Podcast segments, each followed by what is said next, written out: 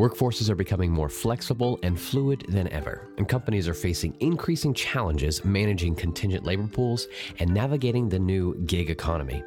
In this episode of UpTech Report, I interview Glenn Laumeister, the CEO of AllWork, a company building the technology to solve these complicated 21st century workforce management issues.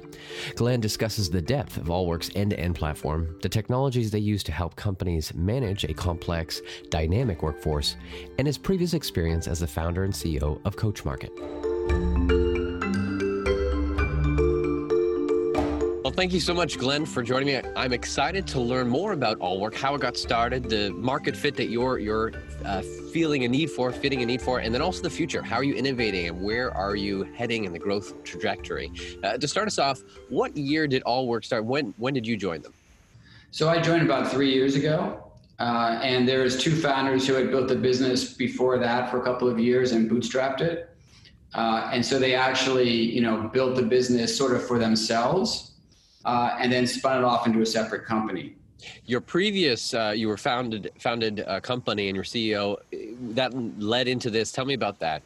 Yeah, so I founded a company called CoachMarket, which was a marketplace for executive coaching and corporate training consultants.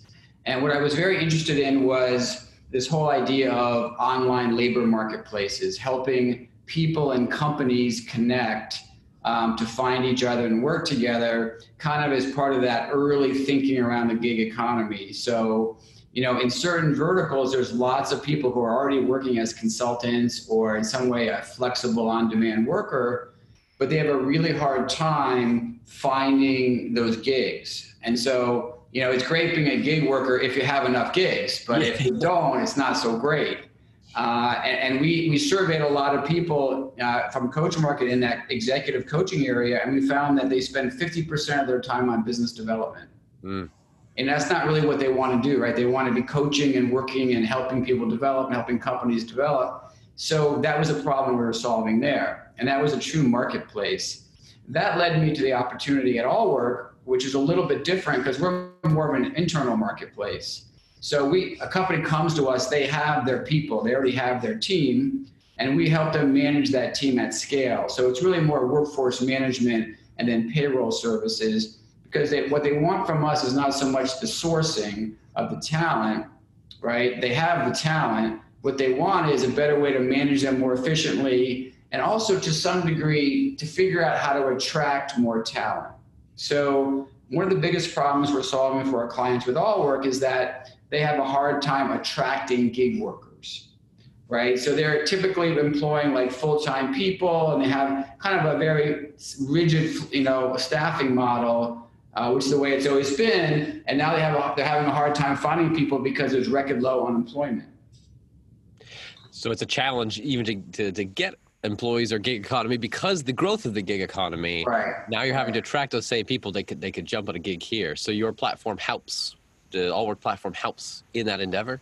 That's right. So we're we're really connecting these gig economy workers with their employers at scale. And what we found is that just as you said, you know, the number of flexible or freelancer gig economy workers is going up dramatically. Um, and the companies are saying, hey, I, I can't find enough people to have to schedule eight weeks in advance, 40 hours a week, because they don't want to work that way. So what do I do? And what they have to do is adapt uh, to this new gig economy and create a more flexible staffing environment. Now, uh, you guys, where are you headquartered from? We're in New York City. And now that this being five years in, how big is the team? So we have about 20, 25 people. Fantastic. Uh, we also leverage a lot of consultants as well. Yeah. Uh, we, we practice what we preach and then, then the growth here of the end clients that you are serving what do they look like the the, the type and the style and, and do you have a, a, certain base that you're serving right now yeah so our target is a consumer brand and that brand wants to employ a flexible workforce to help them better engage um, their end customers at retail uh, so whether it's selling merchandising marketing events you know, a big trend right now is that the brands are putting more and more people into stores. Mm-hmm. So most people don't realize that, but if you walk into a Bloomingdale's or a Macy's, half the people you'll see there in the store actually work for the brands, not for Macy's directly. Interesting. Right now, if you think about it as a brand, those people are working all over the country in a thousand different stores. how do you find them, attract them, uh, maintain a, a, relationship with them, schedule them, pay them properly. So it's all about that connectivity and that engagement, and that's what our software helps them do. When you talk to the workers, they, they say, you know, here's what I'm looking for. Uh, and more and more, it's about flexibility. Hmm. Um, so there's lots of studies out there, in particular with the younger people, millennials uh, and Gen Z, and they said, you know, I, I really want to work in a more flexible way than maybe my parents did. Um, and so, you know, one, one really amazing statistic is that in five years, 75% of our workforce will be millennials or younger. So these are digitally native people. They want to basically get their jobs on an app. You know, they want to get like automatically matched to a job. Mm-hmm. Um, and so they want to be able to work that way. And really, today's technology does not allow for that. How many um, clients and then also the end uh, employees are you actually managing on your platform? So we have about 50 different brands that we work with today. Uh, and we're probably have between three and 5,000 talent any one time working all over the country, um, you know, in basically two to 3,000 different locations all across all 50 states and some in Canada now.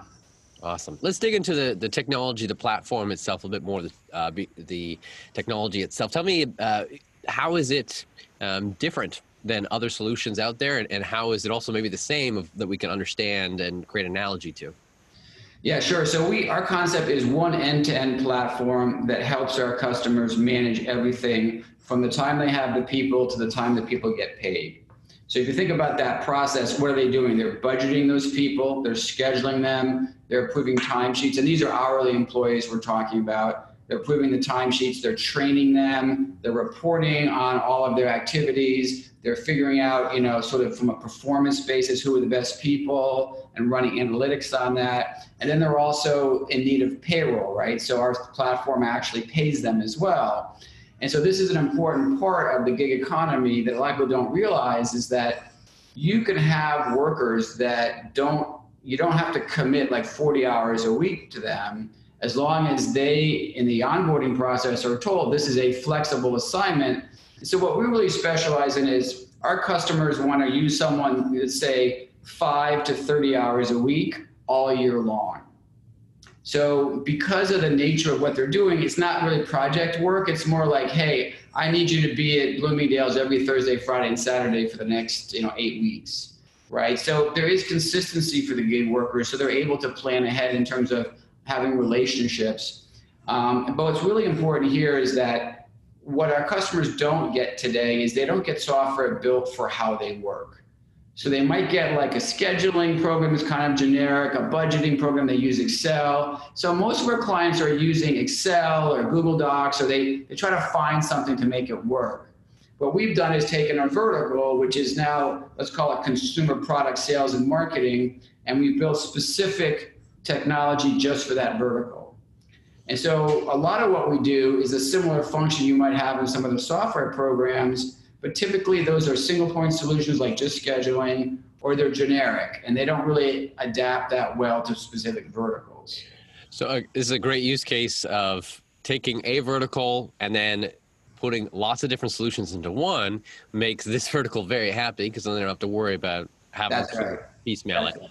Now, another piece of technology I believe you mentioned in a previous conversation we had uh, was even tracking then these uh, workers uh, by IP um, geolocation, so making sure that they're there. Right, right. Maybe a bit more about that technology. Yeah, so one of the things that we found is really a problem is just this connectivity to the talent. So imagine your brand, you're based in New York, you've got people in California and Seattle and Texas, and you don't really know where they are all the time. Are they where they're supposed to be? And so we have an app that talent uses, and they check into each shift and they check out of each shift. And we actually verify their GPS using GPS technology, their location. So we have the address of the store. Let's say it's a store in our system. And so if they're not in the right location, we tell them, "Hey, you're not in the right location." and we also tell their manager. And so what we're doing is we're really helping both sides be aware of what's happening in their business. Is that an automatic communication or is that manual that that happens? Oh, it's all, automatic. all automatic. So if they show up in the wrong place, they're going to get a little thing from their phone say, "Oh, you're in the wrong place." You're in the wrong place, And by the way, your manager knows that you're in the wrong place, so you better talk to your manager. uh, and so you guys work it out, you know, kind of thing. So we don't get involved in like that performance management. Our clients use our data and our technology so they can do it better themselves. But it's a huge, huge advantage because, you know, let's say the person was supposed to be there from 10 to 5, they show up at 10:30, they're probably billing you for 10 o'clock, right? Because there's no manager present. And that's not good for either side, right? So we create really a standardized way of doing it so both sides know that, hey, I'm there when I'm supposed to be, I'm getting paid the right time, the right hours. So that's one example. The other example is that because we're using the mobile app, the talent is able to send information from each shift to their manager and to the company. Hmm. So in the past, they'd fill out like timesheet two weeks later, they put like sales information and other things, and it was kind of too late by then to do anything about it. Now the manager will get a shift report that has photos, it has notes from the shift, it has sales data, anything else that they want to capture. That information gets collected immediately, sent to the manager, and then sent up to the corporate, like head of sales, let's say. So they get real time sales information, which we're finding that some of our clients were getting sales information 60 days later. Mm. Right. So now they have actionable data. So a big thing underlying our system is creating actionable data that they can easily get their hands on. Anything you can share that another CEO could learn from of hurdles you were able to overcome, uh, whether it's um, it's product market fit or just even uh, the the platform itself or the technology. Any anything you can share? Yeah, sure. So I think one of our big learnings was that the enterprise buyers were really not ready for this five years ago. Mm. Um, we had some good customers. The customers that we had loved us, but when you go talk to them about it, you know, Uber wasn't really in the mainstream then. And so they didn't really understand what an app could do, what, you know, GPS was. Like the enterprise buyer really needed a lot of education.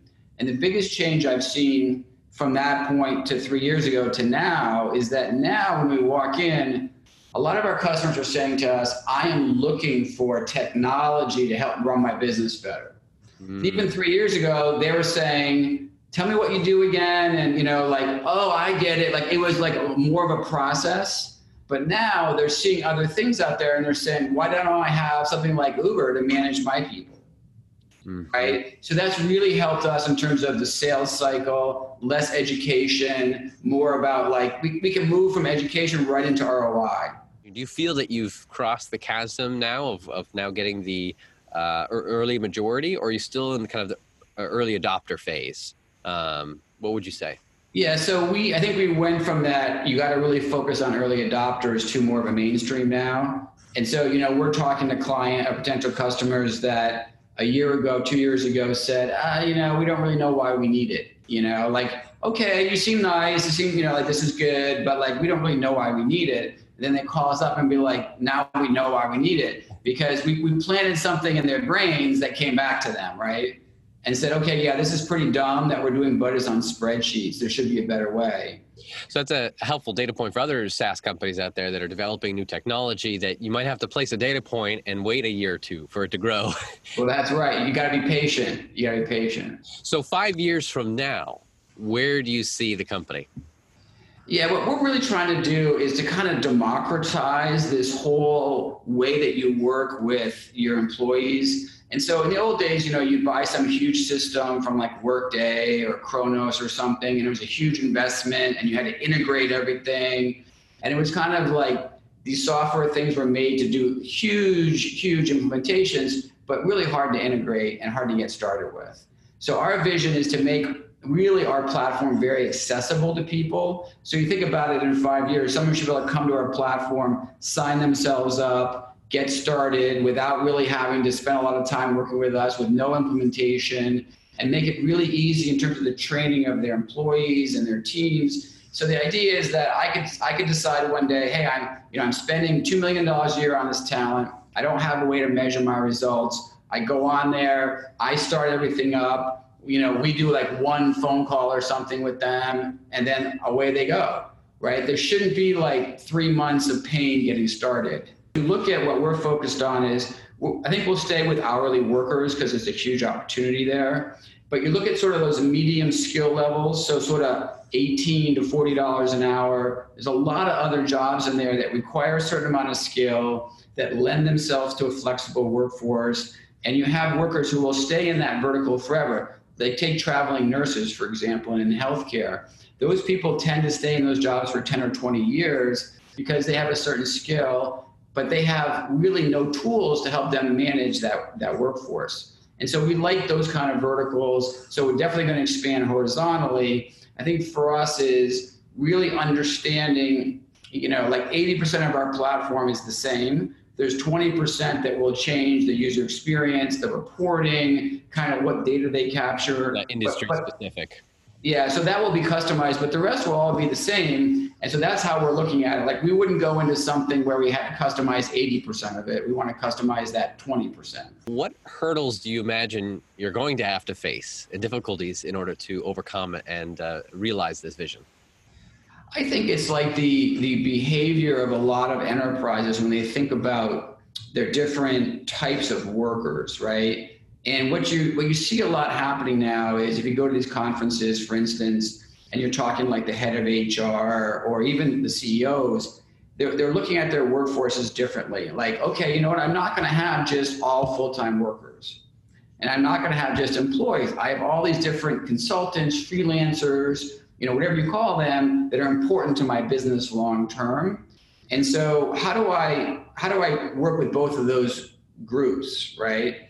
So what I see is it's hard to predict how fast that will go mainstream. I think it's already there for a lot of companies, but it's like, is that a year, three, five years down the road? It's, it's hard to say.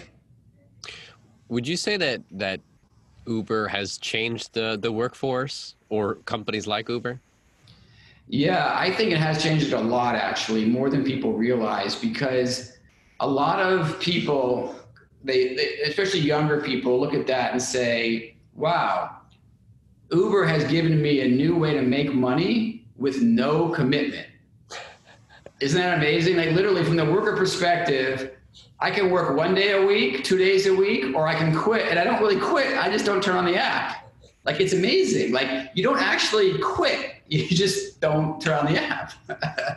so I think that's really having a profound shift in how the younger people look at work especially you know in their 20s and 30s and especially if they're hourly right? And now it's requiring the other organizations out there other companies to have to shift the way they interact with this that's right. workforce. that's right. Because someone may you know you may interview someone and they say you know i don't want to i don't want to have a job. I want to work for you for as long as it works for me.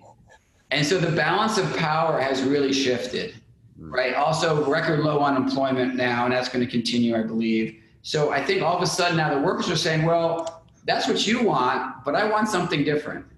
And, and, and fundamentally, that's kind of what we're trying to do is get in the middle of that and help both sides, you know, reach a common ground, right? Because there is a there's a misconception that the gig economy means, you know, I work four days here and never work for that company again. That does happen, but that's really the minority. The majority of it is employers want some kind of workforce they can count on, and most most workers want some kind of employer relationship or relationships that they can rely on for income. So, you know, neither side is just towing, doing like, you know, shot in the darks kind of thing. It doesn't really work. So that's what I think is interesting is to see how this new generation comes up and says, you know, maybe I'll work for two or three people like Uber, Lyft, Via, whatever. But uh, I'll probably find one or two that I that I click with and it works for me, and I'll do that for five years but I'll do it flexibly. Like if I don't want to work on Saturday, I just don't turn on my app. Like that's true on demand. Like that's crazy. Like you think about in the old days, like no, if you don't show up for work, you're gonna get fired. Like that's kind of going away. Wow. Yeah. Of all the upcoming technologies that are that are coming down that you see, what are you personally most excited about uh, coming into fruition? Yeah, I think you know it's sort of a in the place of like AI and machine learning and thinking about how you can eliminate kind of repetitive tasks, redundant tasks, things that humans don't need to be doing, right? Like, because people are, are very worried about AI replacing jobs, but we see it a little differently. We see it as if I'm a manager and I'm scheduling 100 people, can I use AI so that it doesn't take me 20 hours a week, but takes me two hours a week? Mm-hmm. And I'm going to be a much happier person because I can spend my time on value added things, not just scheduling. So we're starting to use those technologies, and we really are focused on making uh, people's lives easier, their jobs more efficient, you know, really eliminating the stuff they hate to do, right? And then you think about it from the talent side. Um, if I have a very, very well developed um, profile, I can get job requests sent to me that I actually want. How are you personally innovating? Where, where do you look for for the latest uh, to stay current? Obviously, we talk to our customers a lot about what they're looking for, but to a certain degree, they're not technology people. So they're not going to say, I wish you could use AI to do this, because that's not their background, right? and so I really focus on the, the ideas of other industries and where they're innovating. So let's take AI, machine learning, like where is that working today? So when I'm reading, you know, Crunchbase or whatever I'm reading, and I say, okay, wow, this seems to be really working here. Can we apply it over here? Because, you know, uh, what I would say is workforce management, staffing technology in general is behind other areas in technology innovation. And that's why it's an opportunity for us. So I really try to learn from other areas, other verticals, other applications, and say, oh, the problem they're solving is also one that we need to solve. As a, as a leader uh, and a CEO, are, are there any podcasts or books or audiobooks that you're reading or listening to right now? Yeah, I, I think there's one book that I read recently that was really interesting, and it's a little bit out there, but I'm a big fan of classic rock. And if you look at now all these guys like the Fleet, uh, Mick Fleetwood from Fleetwood Mac, Eric Clapton, Keith Richards, they've all written their autobiographies because they're getting older, right? And if you look at a rock band, it's actually quite similar to a startup. Hmm. And so if, when you read these books, you start having these weird flashbacks to like, oh yeah, that's happened to me when I started this company. And so I'll give you an example, like Fleetwood Mac, right? Mick Fleetwood, who is the leader, his book was very insightful. And so sometimes these rock bands are sort of like Uber, right? They take off like crazy and they have all this demand, they're making all this money. And then a lot of times they collapse because the demand just goes away or they didn't manage themselves well and they have all these personal issues and drug issues and whatever. The drug thing is probably a little bit more prevalent in rock and roll than in startups. But then some bands reinvent themselves, right? Like Fleetwood Mac. They they came back three or four times from setbacks he'd say, "Oh, you know, we made this album and it was terrible and no one bought it. We were really depressed." And then we came back and we did another one and it was a gold record, platinum record. And so when you're reading this, you're like, "Wow, they have to really be smart and have their finger on the pulse of their of their fans, of the market." And they'll say, "Oh, you know, like this kind of music now is no longer in fashion, so we had to start adding synthesizers or whatever it was." And you're like, "Wow, this is like." So it's the idea the CEO has to be thinking like now, but also three to five years ahead. Where can folks go to learn more? Will be a, a good first step for someone to take? Yeah, go to allworknow.com. So that's our URL, allworknow.com. Um, or they can also uh, connect with me on LinkedIn as well if they want to get more information. But uh, our website tells a pretty good story. Um, and certainly uh, on LinkedIn, I'm happy to connect and talk to anyone else. That concludes the audio version of this episode. To see the original and more, visit our UpTech Report YouTube channel. If you know a tech company we should interview, you can nominate them at uptechreport.com. Or if you just prefer to listen, make sure you're subscribed to this series on Apple Podcasts, Spotify, or your favorite podcasting app.